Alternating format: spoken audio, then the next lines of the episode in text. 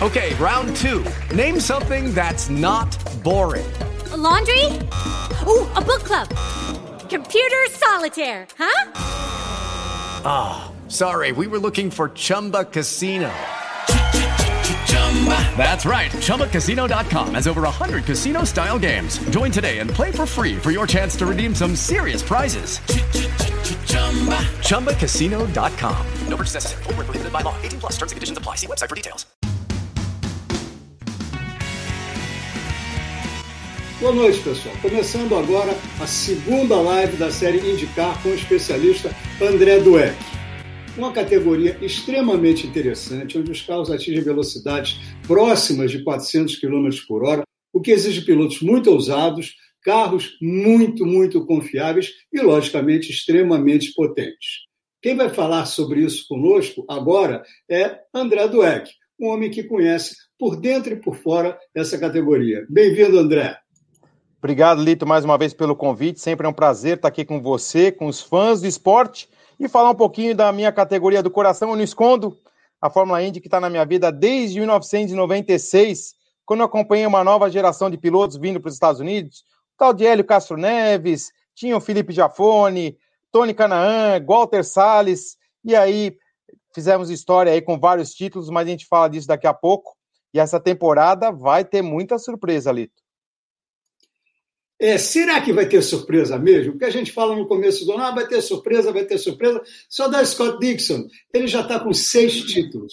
Se ele vencer esse ano, o que não é uma hipótese absolutamente difícil de se materializar, ele vai chegar a sete, vai se equiparar ao lendário AJ Foyt, e do outro lado do oceano, a Michael Schumacher e Lewis Hamilton. Ele, sem dúvida, é um craque. Você aposta numa, numa nova vitória dele? Ou, bom, tem sempre o Joseph Newgarden. No ano passado, eles terminaram separados por pouquíssimos pontos. Um campeonato que foi decidido na última etapa, vitória do Newgarden, e o, e o Dixon só garantiu esse campeonato com o terceiro lugar. Mais apertado não podia ser. O que você prevê para esse próximo ano? É, Lito, você falou tudo, né? Os últimos anos que Muita gente fala de domínio na Fórmula 1, mas a Indy também tem o domínio da Penske da Ganassi nos últimos anos, é, não só com o Dixon, né? Sempre é o Dixon e depois no outro ano da Ganassi o New Garden ganhou dois campeonatos, Pagenot, Will Power, enfim, tem sempre um equilíbrio entre as duas melhores equipes na história da categoria. O Dixon, como eu apelidei, né, nas minhas transmissões, olha a raposa, gente, é o cara que a ser batido eu comparo muito com o estilo do Alan Prost na Fórmula 1, aquele cara quietinho, não faz muita pole, não faz muito barulho, mas muito inteligente, estrategista como poucos, assim como o seu estrategista da equipe, Mike Hill, um dos melhores estrategistas da história da Fórmula Indy, sempre surpreendendo, e, e surpreendendo que eu digo pelo domínio, né? Como ano passado, Lito, um cara que já tem 40 anos de idade, né? Você espera, lógico, que ele vai estar ali disputando, mas não dominar como ele dominou a primeira metade da temporada, vencendo as três primeiras provas em circuitos ovais e mistos, então ele é um cara muito bom em todo tipo de pista, na chuva, no seco, super speedway, ovais curtos, circuitos de rua, então um piloto muito completo e você falou, tá buscando aí o sétimo título, como poucos pilotos têm, e ele está buscando exatamente aquele que foi o maior vencedor da história, além da categoria AJ Foyt, mas eu acho que esse ano não vai dar Dixon não, minha aposta vai ser para o New Garden. Como é que você compararia os dois pilotos? O Scott Dixon, pelo que a gente ouve, a gente ouve falar dele há muito tempo, ele não é só veloz, talvez ele não seja o mais veloz da categoria, mas ele é extremamente calculista, extremamente tem uma ótima leitura de corridas. Eu me lembro do Tony Canaan falando que não entende como ele consegue, na hora necessária, economizar tanto combustível, mas é isso que faz dele um dos campeões. É, e como é que você compararia ele ao New Garden, que é um nome relativamente novo, claro, comparando essa longevidade do Scott Dixon? É, você falou tudo. O Dixon tem 50 vitórias na categoria, ele está buscando aí também os recordes do Mario Andretti com 52 e do próprio AJ Ford com 67, mas tem apenas 26 pole positions. Quer dizer, ele nem sempre largou na frente, mas ele conseguiu transformar aí é, os, a sua estratégia, acho que o seu é, a sua inteligência, você falou muito bem, né, Liton? Um cara muito experiente, é, sabe trabalhar com os momentos da corrida como poucos. New Garden, para mim, é o novo, a nova estrela da categoria, já provou. Os últimos quatro anos o New Garden foi duas vezes campeão, duas vezes vice e lutando contra o melhor piloto, na minha opinião. Eu não acompanhei, sou um pouco mais novo que você, né, Litão? Não acompanhei a era do AJ Foyt só nos números, né? Ele que é dono de equipe hoje, mas o Dixon da era que eu acompanho a Fórmula Indy, principalmente nos últimos 25 anos, ele é o melhor piloto disparado. E o New Garden veio agora nessa nova geração. O New Garden acabou de fazer 30 anos, o Dixon está com 40, indo para 41, então deve ter mais dois ou três anos aí de alta performance ainda. Mas o New Garden, eu acho que é um piloto até mais arrojado do que era o Dixon quando estreou na Fórmula Indy. Mas ele tem números impressionantes, Litor. Em 18 temporadas, sendo 16 consecutivas, o Dixon venceu. Então, mesmo quando ele não está numa temporada boa, ele vai lá e conquista uma vitória e a regularidade do, do, de um piloto que sempre é muito frio e calculista se transformou em seis títulos. Quem sabe vem o sétimo? Eu acho que não, mas não podemos duvidar da raposa. É, é a marca do campeão, né? Vence mesmo quando não é o mais rápido, quando não tem as melhores condições técnicas. Sem dúvida, o Dixon é um piloto é, raro, é um piloto de é, altíssimo nível. Eu, eu, às vezes, me pego imaginando como seria é, se houvesse uma fusão entre pilotos de Fórmula 1 e pilotos de IndyCar. Não só os pilotos de IndyCar irem para a Fórmula 1, também, eventualmente, é, os pilotos da Fórmula 1 irem para indicar. Quer dizer, é um mundo imaginário que reuniria o creme do creme do automobilismo de elite. Eu fico imaginando aonde se situaria um Scott Dixon. Eu não consigo vê-lo, vamos dizer, fora uh, dos cinco primeiros, dos cinco melhores dessa, dessa nata do automobilismo. Agora, o New Garden, o New Garden não tive, eu não tive a oportunidade de vê-lo pessoalmente. Eu, quando trabalhei na Fórmula Indy, foi há 20 anos atrás, o New Garden era um, uma criança. Como é que você o define? Como é que é o estilo de pilotagem? É um piloto cerebral, é um piloto é, veloz, é um piloto veloz e cerebral? Como é que você o coloca? É, eu acompanhei a carreira do New, Garden aqui desde as categorias de base, Lito, e quando ele chegou na, na Indy Lights, ele foi assim um estrondo como a nova estrela americana, enfim, é lógico que a imprensa americana sempre buscando aí puxar um pouquinho da atenção para os seus pilotos, mas eu prestei atenção, vi que o piloto cometia poucos erros. E ele estreou numa equipe pequena, equipe da Sarah Fisher, ex-piloto também, equipe lá de Indianápolis, equipe bem é, estilo americano, né? Garagem e, e, família trabalhando. E eu lembro, Lito, nas primeiras corridas dele, teve uma corrida que ele largou em quarto, lá em Long Beach, e o Franchitti era grande estrela naquela época. Franchitti tetra campeão da categoria ele largou por fora, todo mundo foi passando, passando, e o Franchitti por dentro, em primeiro, ele colocou por fora para tentar passar o Franchitti, o Franchitti espremeu ele e jogou ele no muro, como a gente usa o jargão automobilismo, pregou o garoto no muro. E ali, eu estava até assistindo a transmissão, o comentarista na época falou assim, nossa, que absurdo, esse novato querer passar o tetracampeão por fora. Realmente ele foi muito abusado, mas mostrou ali para que ele veio. E depois, logicamente, Roger Pence ficou de olho nele. Ele foi para Carpenter, uma equipe média, também lá de Indianápolis, que é do, do enteado do Tony George, que é o ex-dono da categoria, né, o criador da IRL, da Indy Race League, e é, a família, né, a família George, dona do Indianapolis Motor Speedway, que foi vendida há um ano e meio para o Roger Penske, e ele ficou lá no, na equipe de Ed Carpenter, ganhou corridas, mostrou muito trabalho, sempre entre top 5, entre os cinco melhores do campeonato.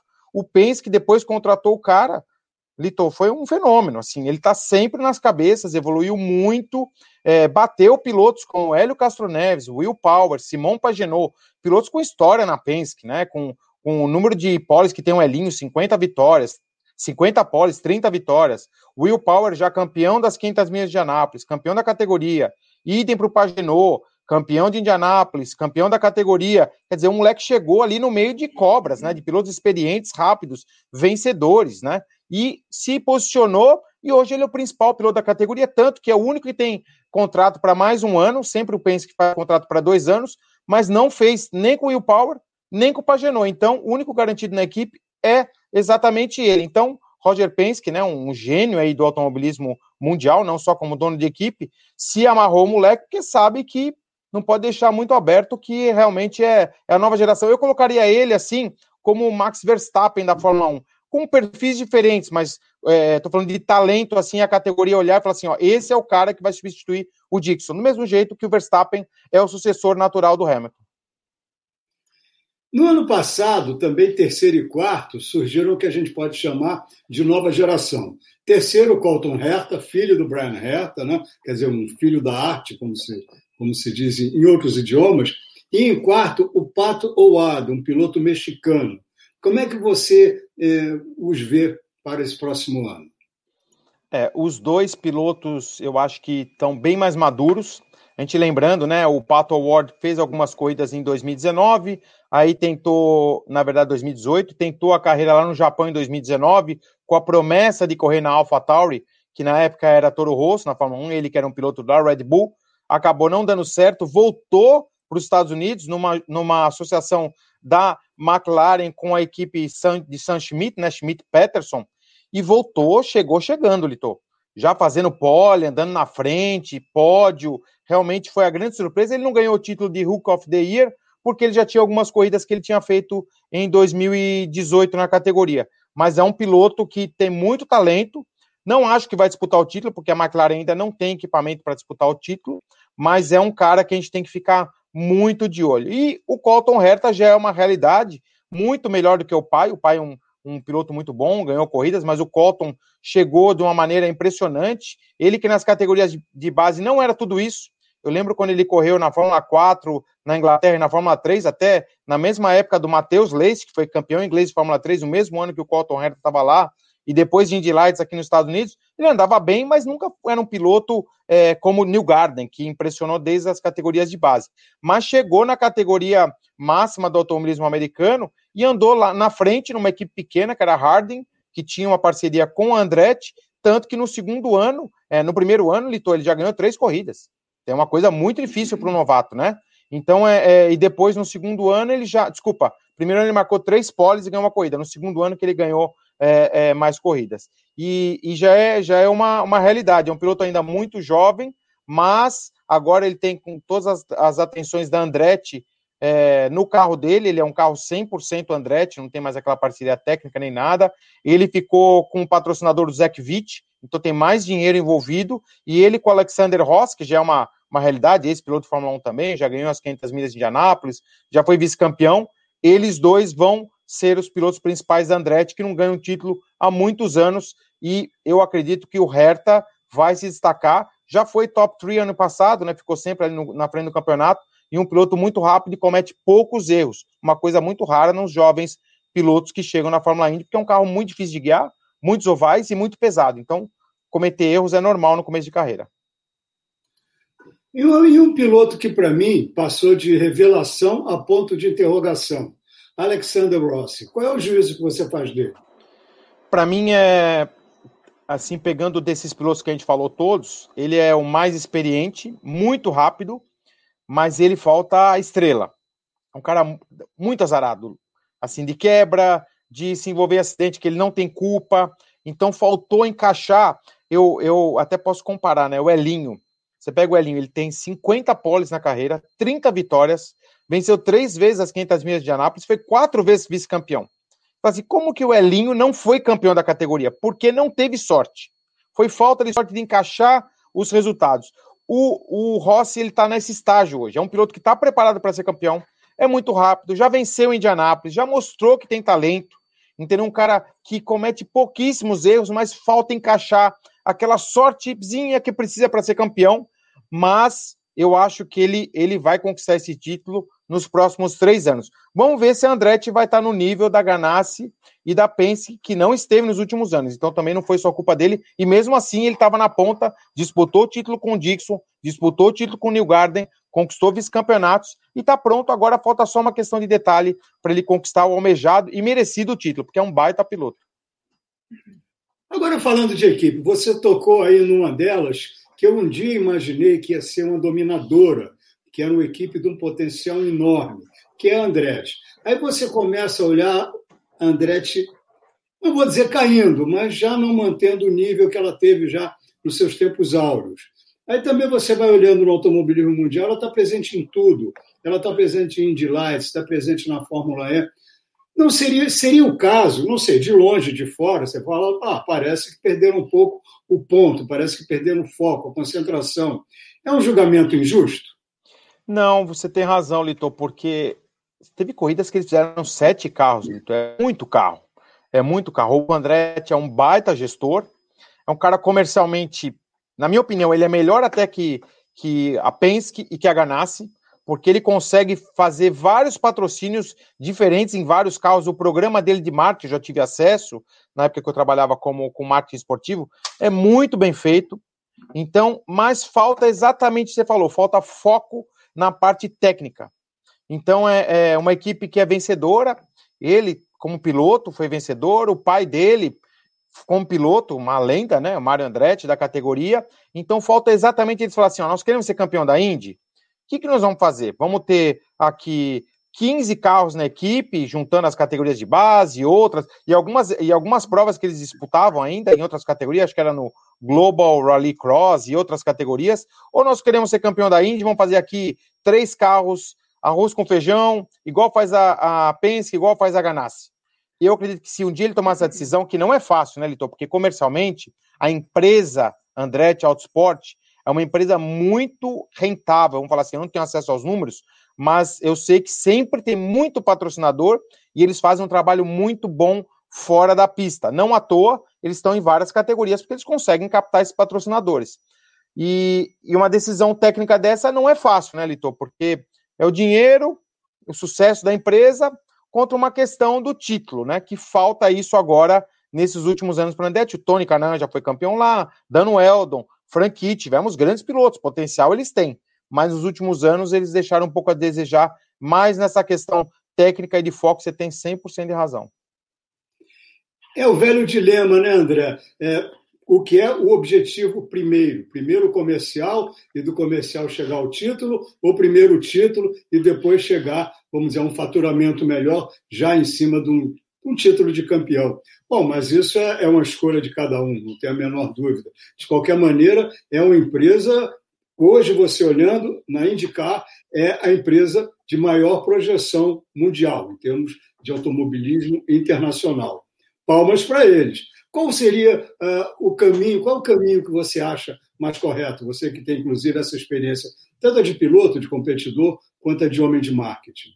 É, eu acho que é, eles diminuírem o número de carros, principalmente na Fórmula Indy, né, Litor? Porque, conforme eu falei, teve etapa que eles disputaram com sete carros. Lógico que estava gerando faturamento, mas não tem como pegar sete engenheiros do nível de, dos engenheiros da Penske e da Ganassi, porque não tem. E isso pode ser que aconteça a partir do ano que vem, onde se especula aqui nos Estados Unidos que muitos engenheiros da Fórmula 1, com, com o teto aí de gastos, né, devem começar a vir para cá. Então aí sim pode ser que sobre, entre aspas, engenheiro bom da Fórmula 1, que ou vai para o WEC, para o WEC, né, para o Campeonato Mundial de Endurance, ou vai para a Fórmula E, ou vai para a Fórmula Indy. E na Fórmula Indy eles têm uma capacidade técnica absurda, né? Eu estava conversando com o Elinho e ele estava me falando exatamente isso. Na época que ele trabalhou na, na McLaren, durante duas corridas que ele fez ano passado, ele falou que trouxeram uns, uns engenheiros da Fórmula 1. E os caras começaram a, a passar, tipo, é, olhar assim cada porca, onde podia ganhar em, em, peso, em aerodinâmica, enfim, e tanto que a McLaren evoluiu muito, né, no ano passado, né, a gente pega o que era a McLaren antes da Schmidt-Peterson, e depois ela evoluiu bastante, mas eu acho que ainda falta, falta um pouquinho ainda, Litor, e vamos ver o que vai acontecer nessa temporada. Eu não tenho dúvida que essa temporada vai ser um divisor de águas nesse plano. Porque para os engenheiros de monoposto, você mudar, você morar é, na Itália, você morar na Inglaterra, morar nos Estados Unidos, para eles é a mesma coisa, eles moram mesmo na equipe, você sabe como é. Sim. São todos petrolhead, né? são todos cabeça de gasolina.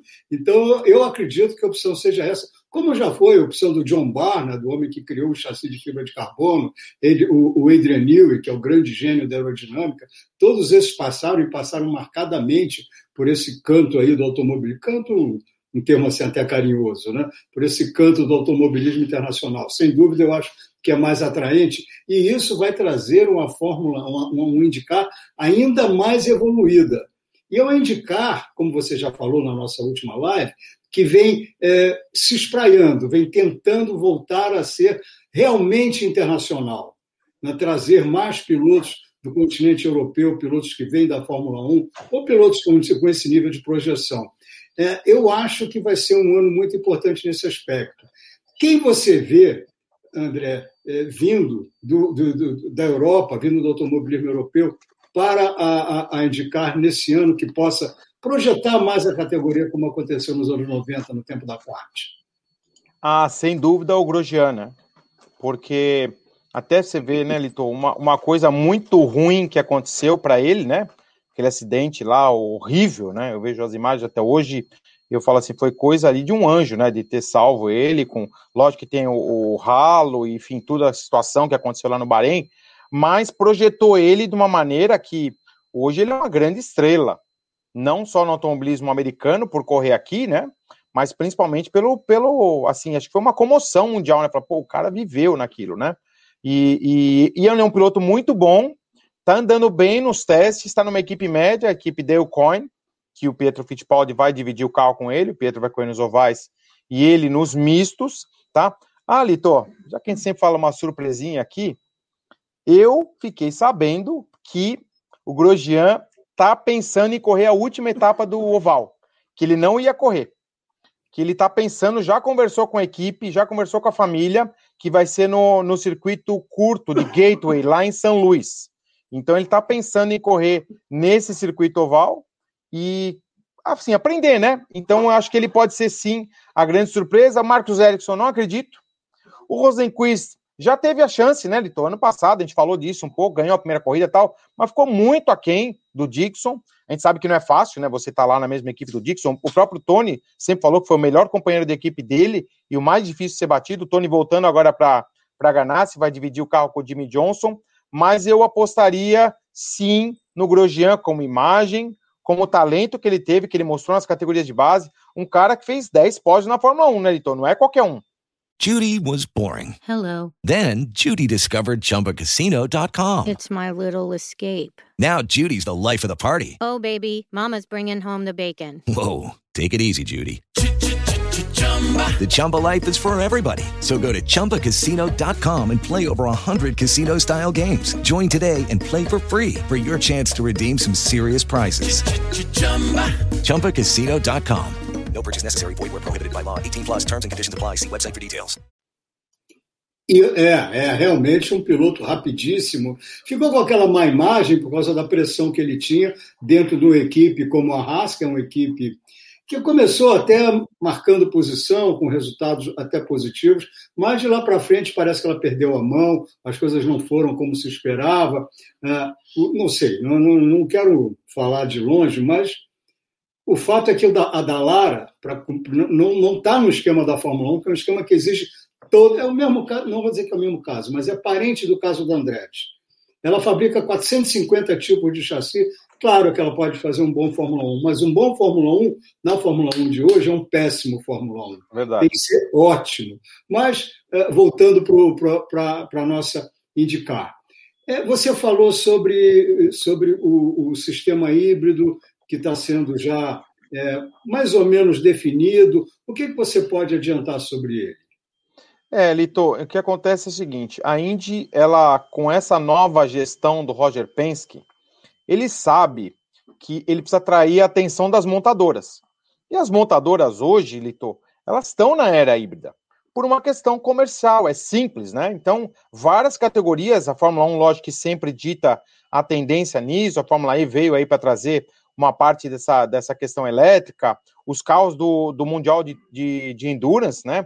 É, na era híbrida já há algum tempo, vai ter os hipercars agora, a própria IMSA também, né, que vai instituir isso é, nos próximos anos, e a Indy estava ficando para trás. Por mais que tenha um chassi aí que foi criado em 2018, uma célula nova, por mais que tenha o Airscream, mas é uma categoria ainda que não tem nem o carro nem com direção hidráulica. Eu até entendo uma questão técnica, porque nos ovais é muita sensibilidade, então ainda é uma, uma direção mecânica. Tem várias peças do carro que não tem a tecnologia que tem em outras categorias, por uma questão de custo. Mas, a, na minha opinião, e pelo que eu conheço um pouco do Roger Penske, por ter trabalhado com ele em dois anos e estar tá ali na Penske, ele é um cara que pensa comercialmente. E comercialmente, para voltar a ter o sucesso que tinha nos anos 90, na época da kart, tinha quatro, cinco fornecedoras de motores. Qual fornecedor de motor hoje que vai querer entrar na categoria que não tenha pelo menos uma possibilidade de desenvolver um motor híbrido, que é o motor que está indo para as ruas, né? Você pega o mercado americano, que é o maior mercado automotivo do mundo, carro semi-popular já tem híbrido.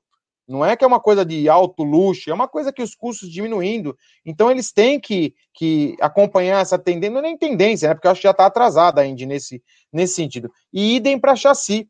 Pneu, acho que não, como a gente teve aí nos anos 90, tinha dois fabricantes de pneu, de chassi tinha quatro, cinco, e motor quatro, cinco. Eu acho que de chassi eles estão muito bem resolvidos com a Dalara, principalmente a questão de segurança, né, Lito? A gente lembra aí que a Indy teve acidentes fatais. É, o último aconteceu em 2016, se eu não me engano, com o Justin Wilson, ou 2018, se não me falha a memória, é, que foi lá em Pocono, que inclusive foi, é, instituíram o Aeroscream, justamente porque uma peça voou e pegou no capacete dele, foi fatal ali.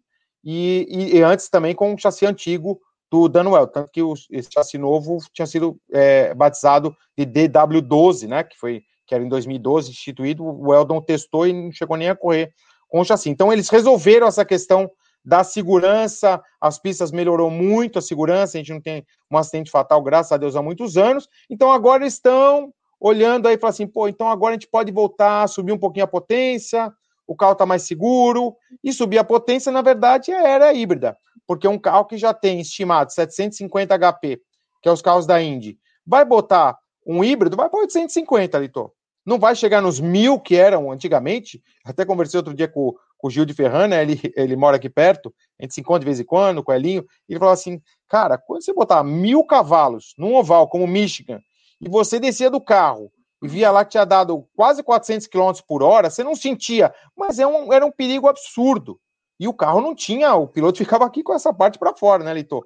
Tantos acidentes fatais. Então eles resolveram a questão da segurança, que eu acho que está certo, como o ralo na Fórmula 1, todo mundo falou que era feio, resolveram, e agora acho que vão liberar a potência aos poucos. Os ovais diminuiu, porque nós teremos só três circuitos ovais, lembrando, rodada dupla no Texas, a Indy 500, que é o único super speedway, e Gateway lá em São Luís, que vai ser o último oval. Então, já diminuindo isso, eu acho que tem espaço para o híbrido sim, e aí vai trair mais montadoras. Já se, se, se cogita nos bastidores, a Honda renovou o contrato até 2030, a Chevrolet também até 2030, e estavam conversando com a Mazda e com a Ford. Então seria muito legal, e até a Ferrari, que, que não tem tradição no automobilismo americano, lógico que é o maior mercado de carros do mundo, né? Para quem não sabe, até uma curiosidade, Lito, o lugar que mais vende Ferrari no mundo fica aqui, na Flórida, em Fort Lauderdale, e, e, enfim, nos Estados Unidos inteiro, na Califórnia, Nova York. Então, eles têm, têm um interesse, em fora os carros GT, que fazem muito sucesso, em ter também uma marca Ferrari aqui, uma, não sei se equipe, Lito, é uma coisa que a gente pode pensar até, acho que é tema para uma próxima live. O que, que vai acontecer com o teto de gastos da Fórmula 1? Vai sobrar muita gente boa. E aí talvez as equipes venham para a Fórmula Indy, como, como foram para a Fórmula E, né, Litor? Você vê as montadoras, estão todas lá. Se abrir o híbrido aqui como está abrindo, pode ser que venha para cá. E aí vem montadora, vem os engenheiros, e aí a categoria volta a ter o brilho que ela tinha nos anos 90. É, o Matia Binotto, quando surgiu a confirmação do, do, teto de gastos, o Matia Binotto, que é o chefe da Ferrari Competizione, ele, ele aventou a possibilidade, sim, para não é, demitir seus engenheiros, de botar um pé na, na IndyCar. E ele, é lógico, é lógico que a Ferrari é, tem olho nesse, nesse principal mercado mundial, que são os Estados Unidos, sem a menor dúvida. Agora, você falou uma coisa aí que me deixou meio desconsolado. Apenas três, três eventos, quatro corridas em ovais. Significa que nós vamos ver, dos três brasileiros presentes, nós só vamos ver dois deles é, nessas quatro corridas, que são o Pedro Fittipaldi e o Tony Canaan. Isso é uma pena, não? É, eu acho que é uma tendência. O Elinho vai correr só as 500 milhas de Anápolis, né? Então, lógico que a principal categoria ele está lá tentando o quarto anel dele para parar com Al Unser Jr., AJ Foyt e, e, o Rick Mears. Então, acho que é uma tendência da categoria. Não, não dá para ter os dois caminhos, Litor. E o Roger Penske sabe disso. Então, a kart nos anos 90 não tinha tanto oval. A Champ Car que veio depois também não tinha. O, o, os ovais foi uma coisa que a IRL criou para ser uma NASCAR dos monopostos. Tanto que você vai se lembrar, Litor, você trabalhou bem nessa época. O, o, a Fórmula Indy tinha um motor era similar da NASCAR. Você ouvia lá o V8 rodando, aquele barulho, você falava, nossa, eu tô ouvindo um NASCAR, e era um carro da Fórmula Indy, que foi o jeito que, naquela briga, né, que teve, é, da, da cisão das categorias, e, e, e, depois, com, com a quebra aí da Champ Car, e eles se juntaram depois em 2008, aí eu acho que começou a voltar, mas tinham perdido muito espaço, né? Na época da kart, nos anos 90, é, eu, eu, li sobre isso, Litor, não, não, acompanhava tão de perto a categoria na época. Teve conversas com o Bernie Eccleston, que a Fórmula 1 se preocupava com o crescimento da kart, com vários pilotos de Fórmula 1 indo para kart e, e vice-versa, né? Então, é, isso é uma coisa que agora, com esse interesse deles, era normal diminuir os ovais por alguns motivos, Litor. Questão de segurança, então você vê um Grosjean tá vindo para cá hoje, ou outros pilotos que podem vir, porque tem menos ovais. Segundo, custo. É, tivemos uma notícia super é, é, chata aí nas últimas semanas, Chicagoland, que é uma pista que eu tive lá em 2009, na última etapa, que o Elinho estava disputando o campeonato, com Sam Hornish, com Dixon, é, com o Dan uma pista maravilhosa ali em Juliet, fica mais ou menos uma hora de Chicago, vai fechar. O Oval de Nazareth, que já foi da família Andretti ali na Pensilvânia, já fechou. E outras pistas, porque o custo para manter um oval é muito caro, porque tem poucas corridas, tem poucos eventos para você encher aquilo lá. É um negócio gigante, é um museu, entendeu? Você tem, não tem tanta receita, então o cara precisa gostar muito daquilo. Então também tem uma questão financeira e comercial. Então eu acho que é um caminho sem volta. A Indy não deve ter mais 50%, 60% do calendário nos ovais, deve manter aí nessa faixa de 20%, 25%, como como está acontecendo agora, né? Quatro etapas de 17, e, e, a tendência é ficar isso mesmo. Poucos ovais, lógico que a Indy 500 sempre. Talvez o Texas não vai ser mais no futuro rodada dupla, vai ter uma outra pista para encaixar. E o Texas está super bem resolvido, está feliz com a categoria Gateway, que voltou depois de tantos anos ali em São Luís, e devem ficar também. Mas eu não vejo mais do que quatro, cinco corridas na temporada, na, pelo menos até 2025 eu não vejo essa mudança, não. É, me parte o coração, porque Nazaré era uma pista clássica, Milwaukee, Milwaukee Mile, um, um, oval plano, sem nenhuma inclinação, onde o Raul Boeser foi detentor de, de, de recorde de volta durante séculos, pista difícil, pista realmente que exigia um nível de coragem, de controle de carro fenomenais, mas é, não tem jeito, é a marcha dos tempos, tem mesmo que priorizar a segurança. Agora, é, como é que você vê os brasileiros nesse ano, as possibilidades deles. Claro que são participações restritas, mas o que, que você espera deles? Olha, acho que são, são três fases diferentes. Né? O Elinho já nem estava correndo mais na categoria, voltou.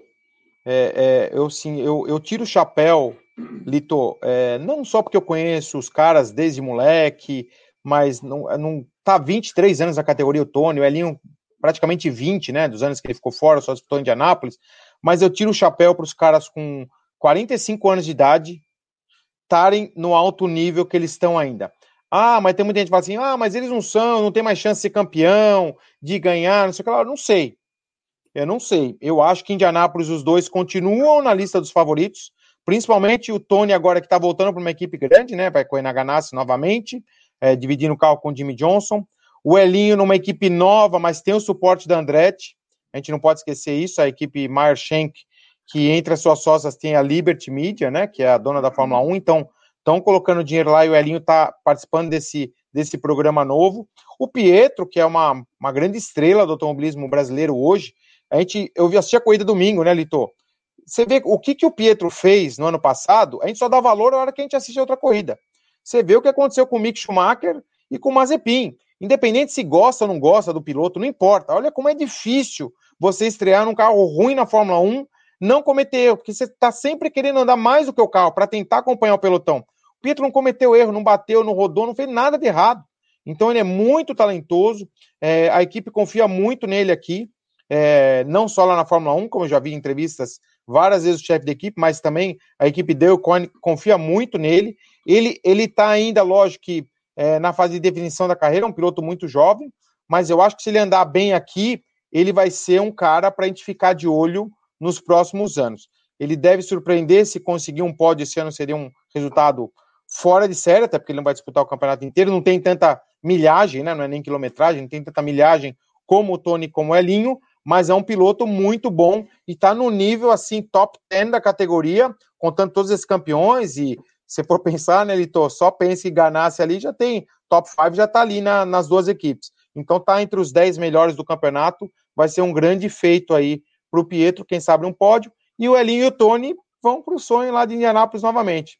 O Tony buscando aí o segundo anel e o Elinho querendo entrar para a história com o quarto anel. Seria fantástico, né? Ter um brasileiro como maior vencedor de uma das principais provas de automobilismo do mundo. É, sem dúvida seria um feito extraordinário que nos encheria de alegria. É, me diga uma coisa, e o Matheus Lais, que começou tão bem, uh, depois, vamos dizer, foi as coisas não, não vieram para o lado dele. Né? A, a, única oferta viável foi da AJ Foyt, uma equipe que não, não tem seu caminho comparável ao do, do grande AJ Foyt, pelo contrário, é uma equipe insuficiente. Fraca, digamos. fraca, Lito, sem, sem minhas palavras. Fraca. Fraca e confusa. Fraca e confusa. E ultrapassada. Bagunçada. É, não, não dá, infelizmente não dá. E com isso, perdemos um talento o talento, sem dúvida, eu sei que tem, mas estaria perdido? Olha, é, eu converso bastante com o Matheus, né? Ele mora aqui também na Flórida, a gente se fala sempre, né? Tive o grande prazer de, de ter ele como comentarista né, nas transmissões da temporada inteira do ano passado, lá no Dazon. E é um cara que tecnicamente entende muito, é muito rápido. Ele, ele mostrou isso logo que ele chegou na categoria, com aquela carroça.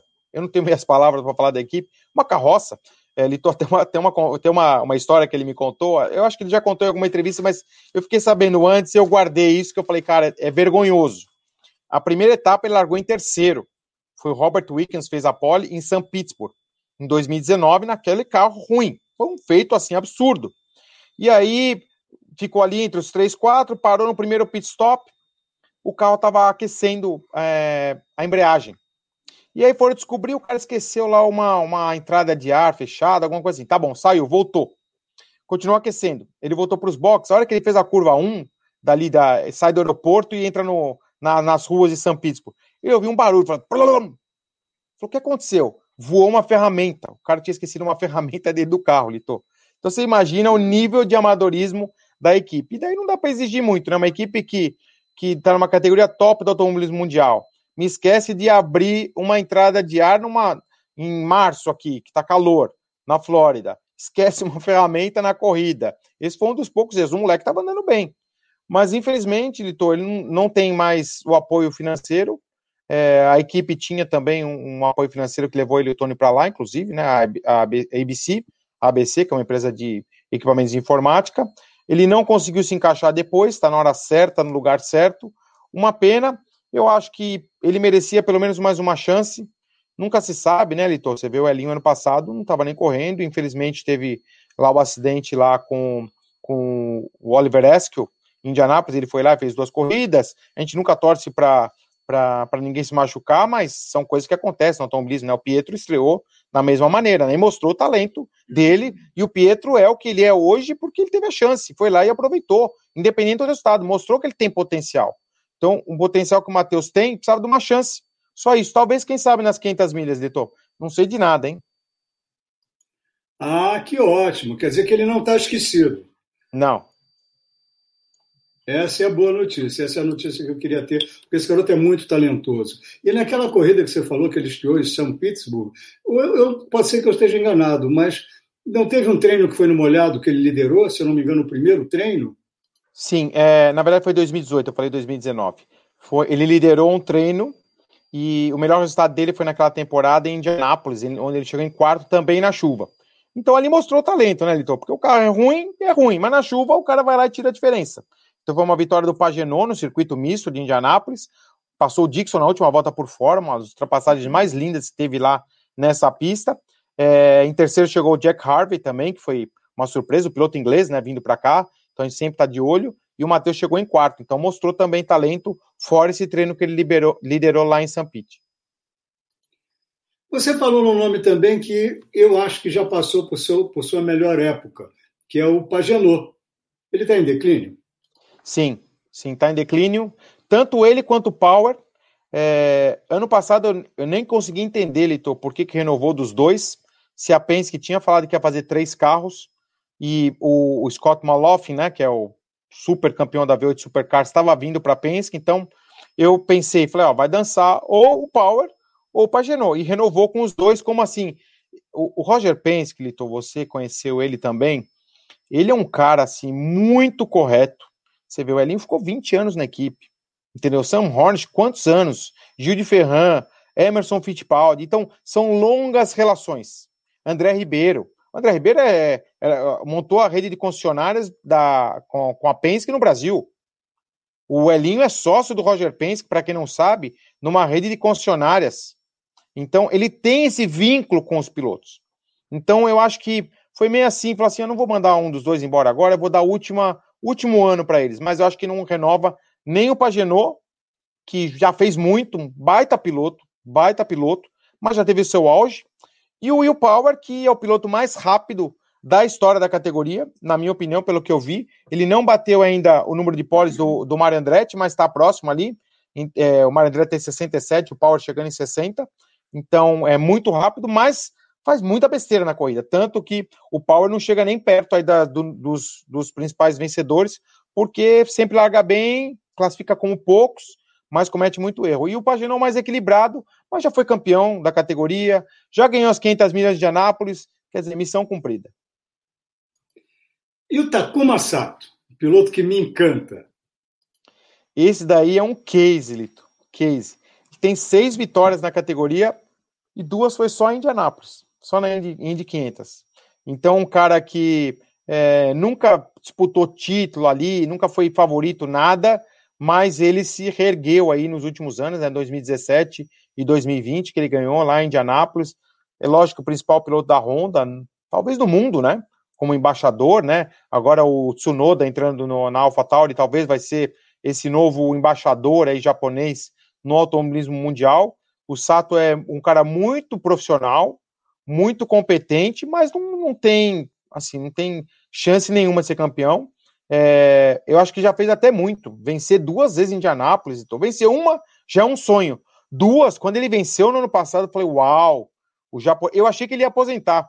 Tanto que a declaração dele depois foi meio que de despedida. Mas os patrocinadores dele, a Honda, não deixaram sair, mas, na minha opinião, é o último ano dele para cumprir tabela. É, mas vale a pena ficar de olho nele porque ele é espetacular. É um piloto que parece que o tempo não passa. Ele tem a vibração, a agressividade de um menino de 20 anos. Eu adoro ver as competições do Takuma Sato. André, acho que a gente passou já todos os detalhes da categoria. Vamos ficando por aqui. Foi ótimo, foi um prazer muito grande. E a gente volta na próxima quarta-feira, vendo o que tem para ser atualizado nessa categoria. Combinado? Fechado, Lito. Contagem regressiva, hein? Três semanas para começar o campeonato, dia 18 de abril, lá na. Opa, aqui, Lito. Barber Motorsport, ó. Que minha camiseta que eu tive lá no autódromo lá faz uma, três semanas. E é um lugar incrível. E a gente vai ter a abertura da temporada. Vai ser muito bacana acompanhar isso. E a gente vai trazer mais novidades aí para vocês. Mais uma vez, muito obrigado pelo convite. Sempre é muito bom falar aqui com os fãs da Fórmula Indy, com os fãs do automobilismo. Judy was boring. Hello. Then Judy discovered ChumbaCasino.com. It's my little escape. Now Judy's the life of the party. Oh, baby, Mama's bringing home the bacon. Whoa, take it easy, Judy. The Chumba life is for everybody. So go to ChumbaCasino.com and play over 100 casino style games. Join today and play for free for your chance to redeem some serious prizes. chumba ChumbaCasino.com. No purchase necessary. Void where prohibited by law. 18 plus terms and conditions apply. See website for details.